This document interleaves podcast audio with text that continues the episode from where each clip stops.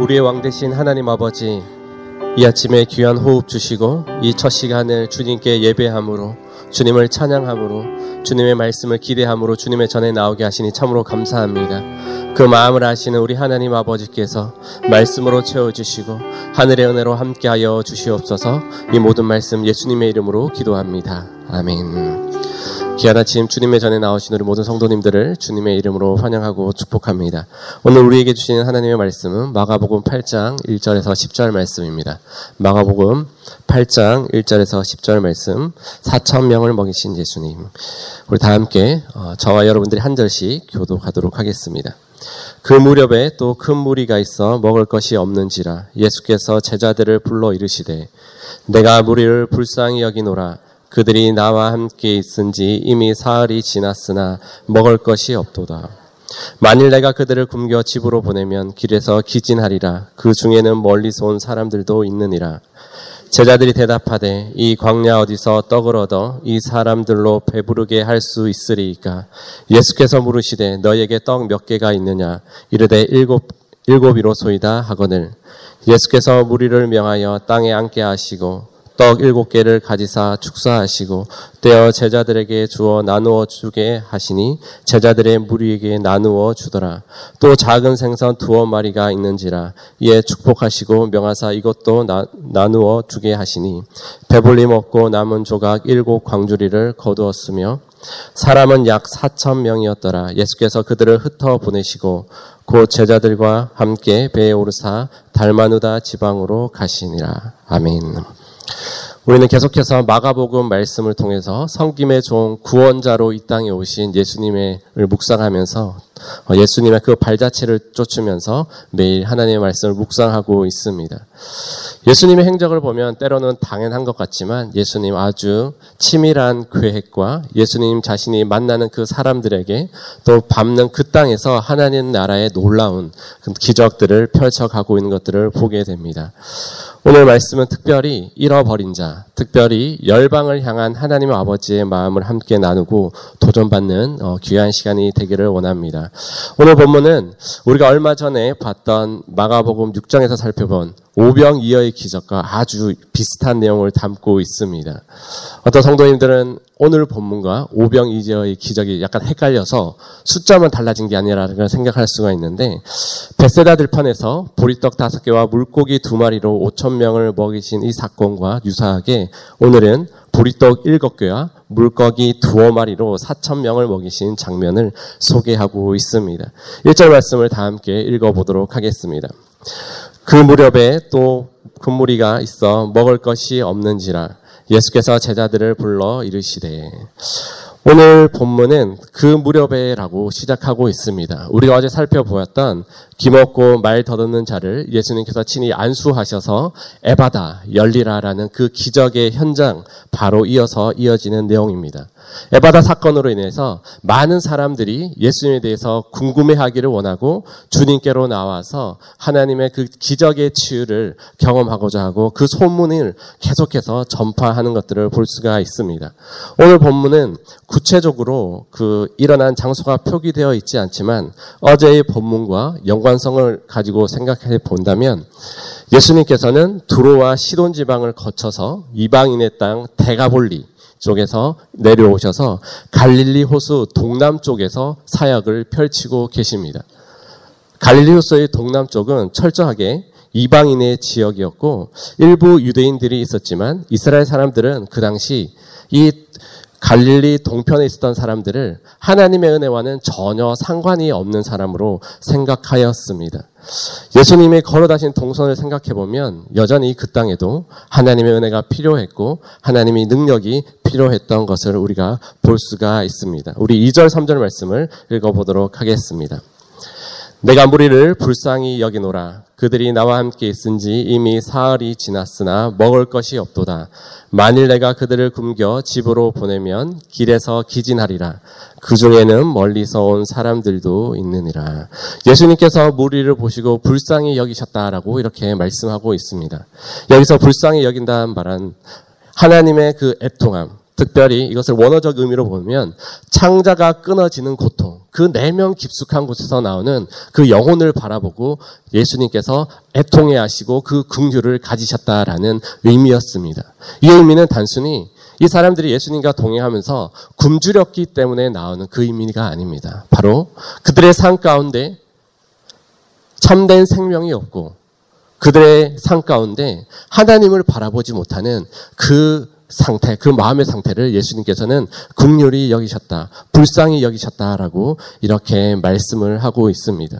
그동안 이방 땅에서 많은 병자들을 치유하고 영적 어둠 가운데 그 무지 가운데 있는 자들을 바라보면서 예수님께서는 계속해서 그들을 불쌍히 여기셨다라고 말씀합니다. 우리가 하나님으로부터 받는 그 불쌍히 여김은 참으로 감사한 것입니다. 하나님은 우리를 바라보시고 하나님의 마음이 우리 가운데 전해지고 그 마음이 우리 가운데 부어졌을 때 우리는 소망과 기대와 회복을 가질 수가 있습니다. 불쌍히 여긴다는 말은 사람과 사람들과의 관계에서는 뭔가 조금 안타깝고 그냥 적, 적당한 연민의 정이 흘러갈 수 있지만 주님이 우리를 바라보시는 불쌍함, 주님이 우리를 바라보는 그 안타까움, 그 극률함은 우리를 살리는 능력이 되는 줄 믿습니다. 혹시나 이 아침에 우리 귀한 성도님들의 삶 가운데 그 마음 가운데 그 고통과 아픔으로 염려하는 분들이 계십니까? 주님이 여러분들을 보고 불쌍히 여기고 그 하나님의 극률이 임하는 줄 믿습니다. 그건 단순히 인간적인 생각이 아니라 하나님 안에 있는 그 긍휼은 다시 한번 우리는 소망의 주님을 바라볼 수 있고 그 능력으로 우리는 기도할 수 있는 것입니다. 오늘 이 아침에 확실한 것은 우리는 이미 하나님의 긍휼과 불쌍함을 여김을 받은 자라는 것입니다. 예수 그리스도의 그 십자가 은혜가 우리 가운데 임했고 예수 그리스도께서 이 땅에 오신 이유가 우리 한 사람 한 사람을 긍휼히 여기시고 불쌍히 여기셨기 때문인 줄 믿습니다. 그 자체만으로도 우리는 소망을 가지고 오늘 하루도 살아갈 수 있는 힘이 있다라는 것입니다. 우리 하나님 아버지께서는 우리의 모든 것들을 아시고 우리의 삶을 다 감찰하시고 우리의 마음을 감찰하시고 우리를 극률히 여기시고 불쌍히 여기셔서 새로운 소망의 길로 은혜의 길로 하나님의 길로 우리를 인도하고 계신 줄 믿습니다. 하나님께서는 그 어떤 불가능도 없으신 분이십니다. 하나님 아버지 오늘 이 아침에 나를 더 불쌍히 여겨 주십시오. 나의 삶 가운데 하나님의 긍휼로 채워 주십시오. 나에게 베풀어진 그 십자가 구원의 은혜, 그보다 더 놀라운 것을 하나님께서 이루어 주실 수 있는 줄 믿습니다. 그 십자가 은혜에 만족하는 것이 아니라 그 후에 더 넘어서 하나님께서 그 놀라운 축복과 그 은혜로 우리의 삶이 변화되고 우리의 삶이 주님의 손에 붙들림 바 되었을 때에 하나님의 더 크신 능력과 은혜로 우리의 삶을 변화시켜 가실 줄 믿습니다. 우리 사절 말씀을 함께 읽어 보도록 하겠습니다. 제자들이 대답하되 이 광야 어디서 떡을 얻어 이 사람들로 배부르게 할 수 있으리까? 지금 현재 남자만 약 4천 명 되는 사람들이 예수님만을 바라보고 있습니다. 3일 동안 참으로 굶었고 더 이상 먹을 것이 없다라고 이렇게 말을 하고 있습니다. 그 상황에서 제자들이 대답합니다. 이 광야에서 어디서 떡을 얻어 이 사람들을 배부르게 할 수 있습니까? 제자들의 진짜 의도는 무엇이었을까요? 사실 우리 모두가 아시다시피 제자들은 며칠 전에 오병이어의 놀라운 기적을 경험했던 사람들입니다. 자신이 직접 바구니에 빵과 물고기를 담아서 사람들에게 나누어 주었습니다. 남자들만 5천 명, 뭐 여자들과 어린아이까지 합하면 약 2만 명 되는 사람들에게 직접 그것을 주고 주고 또 주어도 그대로 있는 그 하나님의 놀라운 기적을 경험했던 제자들입니다. 그것이 1년 전, 2년 전의 일이 아닙니다. 불과 며칠 전에 조금 떨어진 그 거리에서 그것을 경험했던 사람들입니다. 기적의 중심이 되었고 그 기적의 통로가 되었던 제자들입니다. 예수님을 왕 삼고자 하는 그 사람들의 틈 사이에서 예수님이 가는 그 곳곳마다 그 기적을 체험했던 사람들입니다.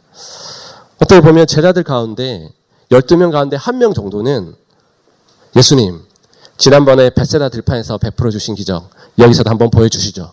이렇게 할 수 있었을 것인데, 그 누구도 그 말을 하지 않습니다. 하나님 놀라운 기적을 경험했음에도 불구하고 그것을 말하지 않았습니다. 유대인들로 구성된 제자들이었기 때문입니다. 서두에서 말씀드렸듯이 제자들의 마음에는 이방인 대가볼리 지역 사람에게는 하나님의 은혜가 필요 없다라고 단정 지었고 생각하고 오병의 기적을 기억했음에도 불구하고 말하지 않았더라는 것입니다. 이방의 땅에서 온 사람들, 멀리서 온 사람들, 너무나 유사한 환경에서 너무나 비슷한 상황 속에 있지만 이 제자들의 마음에는 이 이방 땅은 주님과 관련이 없는 주님이 필요하지 않는 그런 사람이라고 단정지었던 것입니다. 복음의 은혜와 상관없는 자라고 스스로를 생각했던 것입니다. 오병 이어의 기적을 통해서 예수님은 유대인들에게 자신이 하늘에서 내려온 생명의 떡이다라고 이렇게 선언을 하고 예수님 자신에 대해서 소개하였습니다.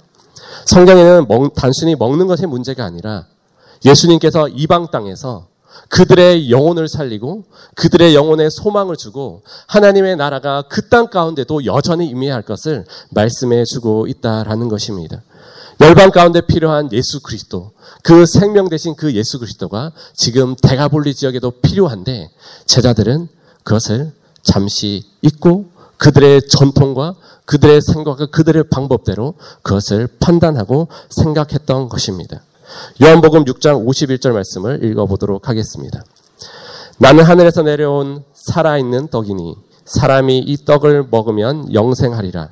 내가 줄 떡은 곧 세상의 생명을 위한 내 살인이라 하시니라. 우리 주님은 오늘도 살아계셔서 온 세상 가운데 생명을 주님 주시는 분인 줄 믿습니다. 예수님과 전혀 상관없는 사람은 아무도 없습니다. 내가 생각하는 이방인, 내가 생각하는 멀리서 온 사람들이 혹시 여러분들의 마음 가운데 있으십니까?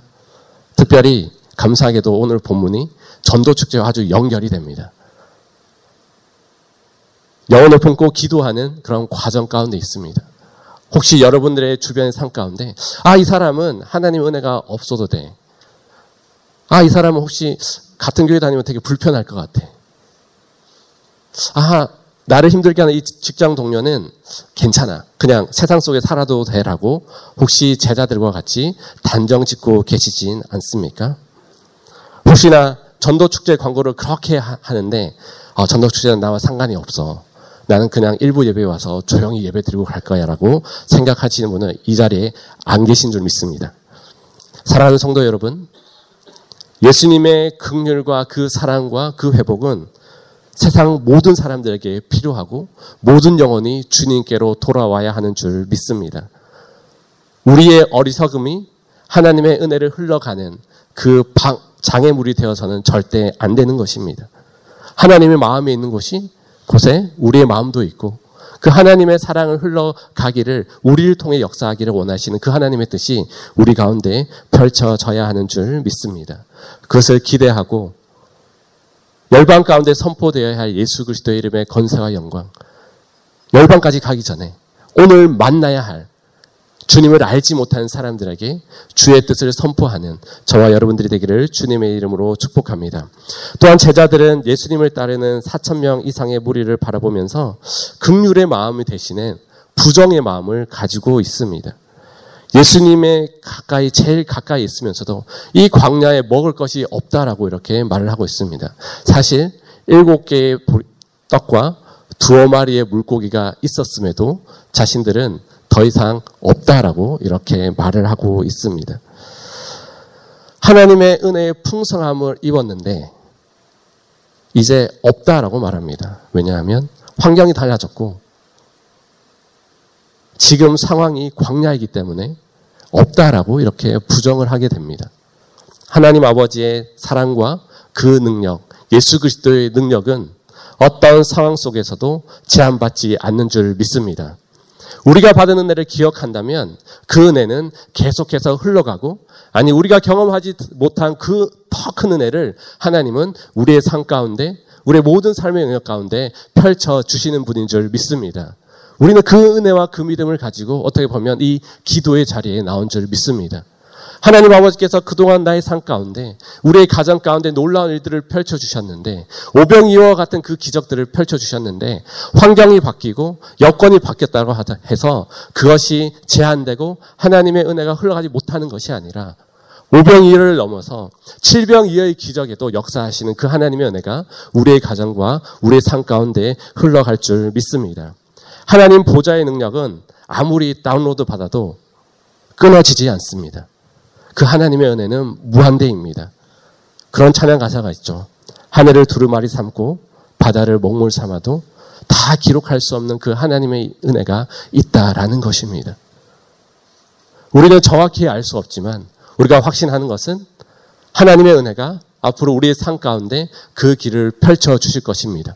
과거 은혜 받았다고 해서 그것을 만족하고 끊기는 것이 아니라 더 크신 은혜와 놀라운 능력으로 더 큰 하나님의 놀라운 사랑이 우리 가정과 우리의 삶 가운데 펼쳐질 줄 믿습니다. 그 믿음을 가지고 기도할 때에 하나님께서 그 믿음대로 역사하시는 그 은혜를 저와 여러분들이 경험하기를 원합니다. 우리 5절에서 8절 말씀을 읽어보도록 하겠습니다. 예수께서 물으시되 너희에게 떡 몇 개가 있느냐 이르되 일곱 개로소이다 하거늘 예수께서 무리를 명하여 땅에 앉게 하시고 떡 일곱 개를 가지사 축사하시고 떼어 제자들에게 주어 나누어 주게 하시니 제자들이 무리에게 나눠 주더라. 또 작은 생선 두어 마리가 있는지라 이에 축복하시고 명하사 이것도 나누어 주게 하시니 배불리 먹고 남은 조각 일곱 광주리를 거두었으며 제자들의 부정적이고 어떻게 보면 되게 이기적인 마음과 생각에 있음에도 불구하고 예수님은 그 자리에서 기적을 펼쳐가는 것들을 볼 수가 있습니다. 예수님께서 먼저 일곱 개의 떡을 들고 축사하시고 사천 명에게 나눠주셨습니다. 마태복음 보면 남자만 사천 명이다라고 이렇게 기록하고 있습니다. 이제 떡을, 떡을 다 돌렸습니다. 근데 이제 또 물고기 두어 마리가 보너스로 또 나왔습니다. 되게 배고팠었는데 떡만 먹고 집에 가려고 했었는데 예수님이 또 물고기 두어 마리를 축사하시고 사람들에게 나누어 주었습니다. 남은 양이 일곱 광줄이라고 이렇게 말을 하고 있습니다. 오병이어 때는 열두 바구니였지만 여기서는 일곱 광주리로 변하게 된 것들 보게 됩니다. 바구니와 광주리의 차이는 바구니보다 광주리가 약 두 배 정도 컸다라고 말을 하고 있습니다. 예수님은 유대인을 향한 그리고 이방인을 향한 전혀 차별이 없는 그 하나님의 사랑, 그 풍성한 사람을 그 말씀으로, 그 축사하심으로 그 현장에서 보여주셨다라는 것입니다. 정말 놀라운 것은 제자들이 부족한 믿음을 가지고 있었지만 그것을 제자들에게 나눠주, 나눠주고 제자들이 또 직접 그것을 사람들에게 전달하게 하는 것들을 보게 됩니다. 여기는 예수님이 아주 분명한 의도가 있는 것 같습니다. 그들이 생각하기에는 더 이상 이 대가볼리 지역 사람들에게는 이 이방인들에게는 하나님의 은혜가 필요 없 다고 생각했지만 그것이 아니라 자기 자신들이 전해줘야지만 그 은혜가 흘러갈 수 있다라고 예수님께서 그 현장에서 제자들의 연약함과 부족함을 다시 한 번의 순종으로 그것을 깨닫게 하는 것들을 우리가 볼 수가 있습니다. 사랑하는 성도 여러분, 때로는 우리의 부족함이 있을 수 있습니다. 우리의 연약함이 있을 수 있습니다. 하지만 그 예수님의 기적을 증거하고 선포해야 되는 것은 예수님께서 우리를 통해 행하기를 원하신다라는 것입니다. 우리는 이미 기적을 맛본 사람들이 아닙니까? 십자가 구원의 은혜로 우리가 구원받았고 그 구원의 능력으로 이 땅을 어떻게 살아가야 하는지 그 사명과 그 은혜를 경험했던 사람들입니다. 이제 우리가 때로는 우리의 삶 가운데 부족함과 연약함이 있지만 우리의 불순종이 있지만 그래도 불구하고 우리가 예수 그리스도의 명령에 순종하여서 우리가 이 생명의 떡을 나누는 그 사역의 현장으로 우리가 나아가고 그 은혜를 누려야 한다라는 것입니다. 우리가 9절 10절 말씀을 읽어보도록 하겠습니다. 사람은 약 4천 명이었더라. 예수께서 그들을 흩어 보내시고 곧 제자들과 함께 배에 오르사 달마누다 지방으로 가시니라. 예수님과 최소 3일 이상 함께 기적을 체험하고 이방 지역을 다녔던 이 많은 사람, 예수님의 은혜를 입었던 사람, 이 기적의 현장에 있었던 사람들을 예수님께서 의도적으로 그들을 흩어 보내셨다라고 이렇게 말씀을 하고 있습니다. 어쩌면 그 무리 가운데 예수님의 제자들보다 더 성숙한 믿음을 가진 사람들도 있었을 것입니다. 아니면 예수님은 그들을 데리고 다니면서 이 사람들이 기적의 증인이라고 말할 수가 있습니다. 하지만 예수님은 그 사람들을 다 각자가 속해 있는 지역으로 흩어 보내셨다라고 이렇게 말씀을 하고 있습니다. 이후의 내용은 성경 기록하고 있지는 않지만 제가 생각했던 것은 그 기적의 현장에서 3일 이상 예수님과 함께 다니면서 기적과 치유와 그 회복을 보면서 직접 예수 그리스도께서 기도하시고 주신 그 빵과 그 물고기를 먹었던 사람들은 반드시 그 지역에 가서 이 자기가 겪었던 것들을 증거했다라고 저는 생각합니다. 사랑하는 성도 여러분, 이제 우리가 예수님의 보내심을 받고 흩어져야 할 사람들이고 오늘 이제 우리는 이 예배당을 나가는 순간부터 예수님의 보냄을 받은 자들입니다. 예수님께서 우리를 각자 흩어서 가정으로 일터로 우리를 보내십니다. 거기 가서 무엇을 해야겠습니까? 오늘의 말씀대로 우리의 삶 가운데 베풀어 주셨던 그 하나님의 은혜, 우리가 생각하고 우리가 제안되었던 그 하나님의 은혜가 아니라 모든 사람 가운데 흘러가야 할 이 기적의 소식, 그 십자가 구원의 능력, 예수 그리스도 안에 있는 하나님께서 주신 참된 평화와 우리를 살리는 그 하나님의 은혜가 우리의 입술을 통해 증거되어야 할 줄 믿습니다. 예수님께서 의도적으로 이 사람들을 흩어 보내셨던 것처럼 하나님께서 우리에 주신 그 각자의 삶에서 우리가 만나는 한 사람 한 사람에게 우리에게 베풀어 주신 그 은혜와 그 사랑을 기억하면서 우리의 입술과 우리의 손과 발이 주님의 말씀과 또 주님의 은혜의 통로가 되어서 주님 주신 그 기쁨에 주님 주신 그 기적을 증거하는 자로 세워져야 하는 줄 믿습니다. 우리 한번 따라하겠습니다. 가스, 손을 가슴에 얹고 나는 기적의 증인입니다. 나는 주님의 증인입니다. 네, 이 고백대로 오늘 하루의 삶 가운데 주님과 동행하며 또 주님의 능력과 그 기적을 증거하는 저와 여러분들이 되기를 주님의 이름으로 축복합니다. 하나님의 말씀을 맺도록 하겠습니다. 예수님은 의도적으로 이방 땅을 걸으면서 그 땅에서 동일하게 세상의 생명의 떡 대신 주님의 그 기적을 다시 한번 보여주십니다. 질병이의 기적을 통해 생명의 떡으로 온 열방 가운데 드러나야 하고 온 열방 가운데 증거되어야 할 예수 그리스도의 생명이 대가볼리 지역에 펼쳐졌습니다. 그 현장에 그것을 먹고 마시고 그냥 있는 것이 아니라 우리를 오늘 이 아침, 이 하루 세상 가운데 보내신 줄 믿습니다. 우리가 은혜의 증인이 되어서 기적의 증인이 되어서 생명 대신 예수 그리스도를 증거하고 하나님의 살아계심을 나누는 귀한 아침이 되길 귀한 하루가 되기를 주님의 이름으로 축복합니다. 함께 기도하겠습니다. 은혜의 주님 하나님의 사랑과 은혜로 저희를 구원하시고 하나님의 능력을 보게 하시니 참으로 감사합니다. 주님의 사랑과 그 구원이 이곳에만 머무는 것이 아니라 하나님 아버지의 마음은 열방을 향하고 아직도 주님을 알지 못하는 자들에게 흘러가는 것들을 보게 됩니다. 생명의 떡으로 이 땅에 오신 그 예수 그리스도의 능력과 그 사랑과 그 기적의 능력을 우리가 증거하는 삶 살아갈 수 있도록 주님께서 인도하여 주옵소서. 우리가 부족하고 연약하지만 우리가 그 기적을 맛본 사람으로서 우리의 입술을 통해 우리의 삶과 그 성김을 통해서 오늘 만나는 많은 사람들에게 가정과 일터에서 주님의 능력을 증거하고 간증할 수 있는 저의 삶이 되게 하여 주시옵소서 이 모든 말씀 예수님의 이름으로 기도합니다. 아멘.